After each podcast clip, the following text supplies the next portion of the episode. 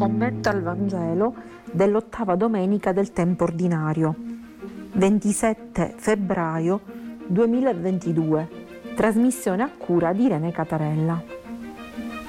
Un caro saluto ai nostri dati ascoltatori e alle nostre dati ascoltatrici. Continuiamo la lettura del capitolo 6 del Vangelo di Luca, che ci sta dicendo il discorso programmatico di Gesù. Abbiamo visto che nella prima parte Gesù ha indicato i suoi discepoli che hanno lasciato tutto per affidarsi a Lui e amare il prossimo, li ha chiamati beati, e poi abbiamo visto che ha indicato cosa fare nei riguardi dei fratelli, cioè donare, donare, donare in modo incondizionato, dicendo di essere misericordiosi. Rahum è in ebraico, che vuol dire proprio, viene da Rehem, cioè vuol dire amare con l'utero, cioè amare in modo viscerale come fa una madre. E adesso continuiamo questo discorso programmatico di Gesù. In quel tempo, e quindi stiamo leggendo questo passo del Vangelo di Luca e siamo al capitolo 6, dal versetto 39 al versetto 45. Dal Vangelo secondo Luca. In quel tempo Gesù disse ai suoi discepoli una parabola. Può forse un cieco guidare un altro cieco? Non cadranno tutte e due in un fosso? Un discepolo non è più del maestro, ma ognuno che sia ben preparato sarà come il suo maestro. Perché guardi la pagliuzza che è nell'occhio del tuo fratello e non ti accorgi della trave che è nel tuo occhio? Come puoi dire al tuo fratello, fratello, lascia che tolga la pagliuzza che è nel tuo occhio, mentre tu stesso non vedi la trave che è nel tuo occhio?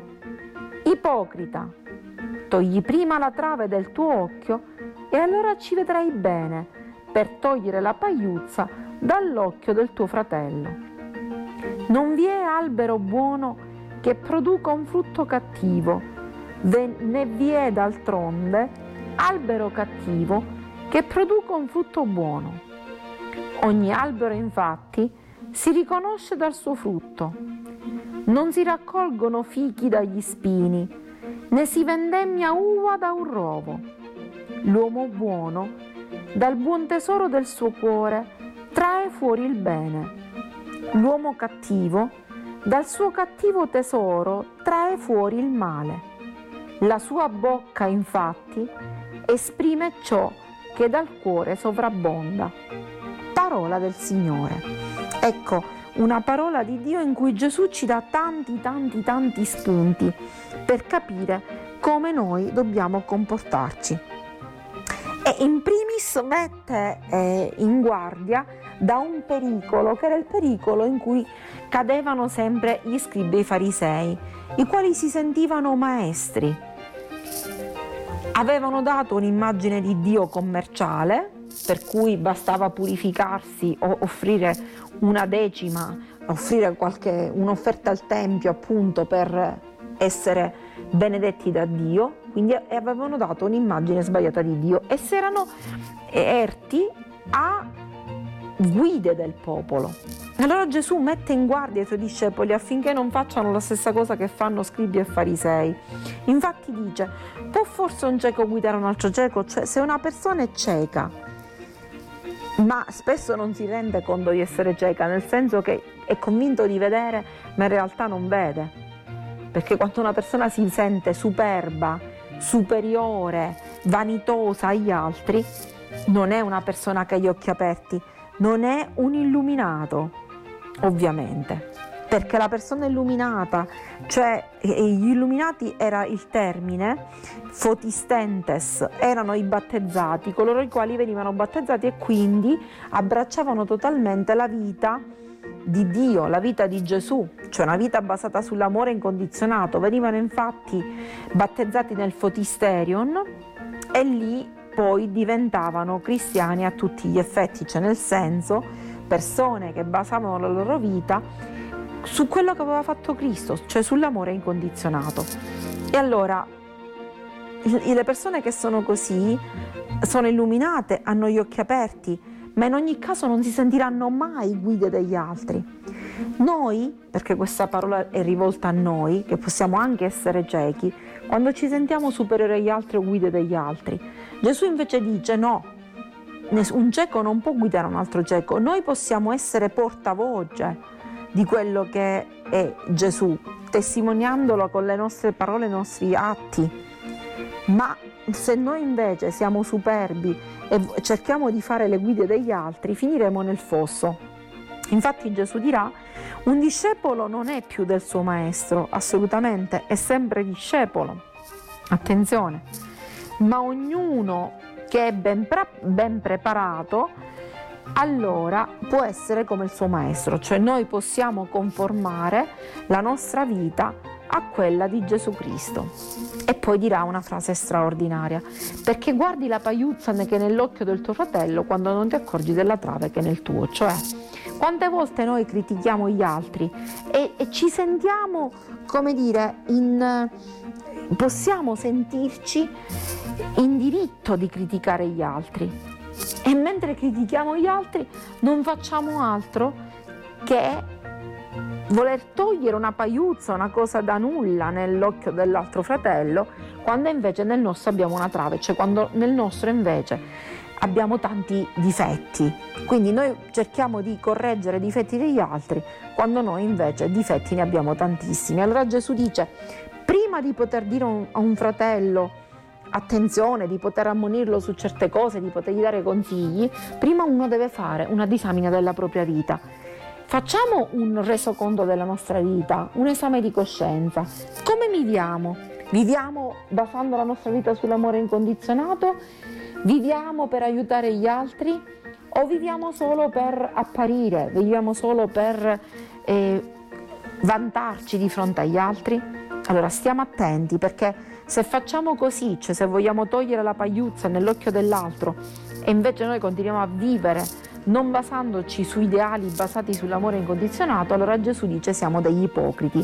Ipocrita era un termine che significava commediante, attore, cioè una persona che non è vera, una persona che non è, è una persona falsa.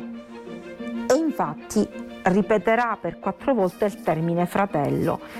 Perché prima di poter criticare o dire qualcosa al fratello dobbiamo prima di tutto valutare la nostra vita. E fa un esempio semplicissimo per spiegare questo. Come si fa a distinguere una persona da un'altra, cioè a vedere se una persona davvero ci si può fidare, davvero un'illuminata, nel senso appunto una battezzata che testimonia veramente l'amore di Dio? Allora Gesù ci dà 2 immagini meravigliose, prima di tutto quella che è tratta anche dal Salmo numero 1, che parla dell'albero, cioè l'albero buono produce frutti buoni e non può produrre frutti cattivi e viceversa.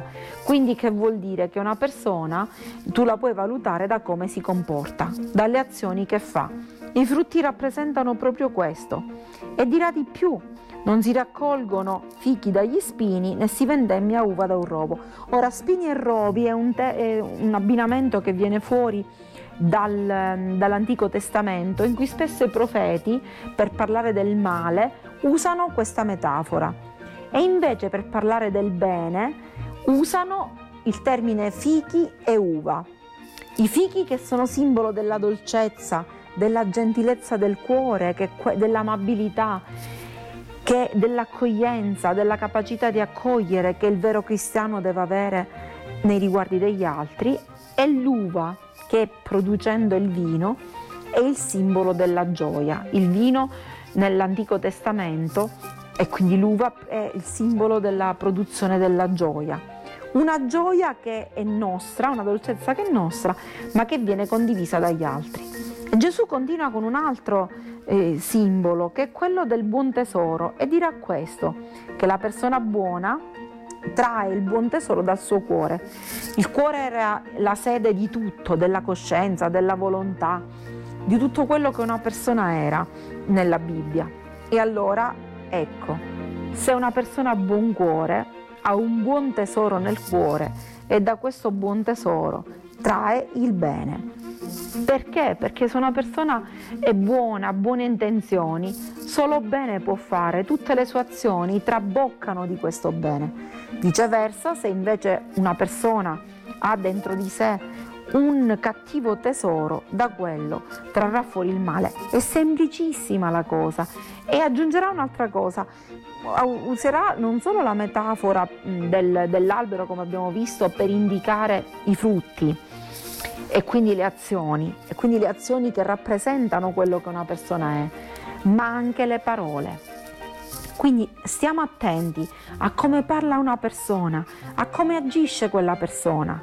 Sentiamo se quello che dice e quello che fa è vero, e se quello che dice e quello che fa è vero ed è cosa buona, allora noi di quella persona ci possiamo fidare.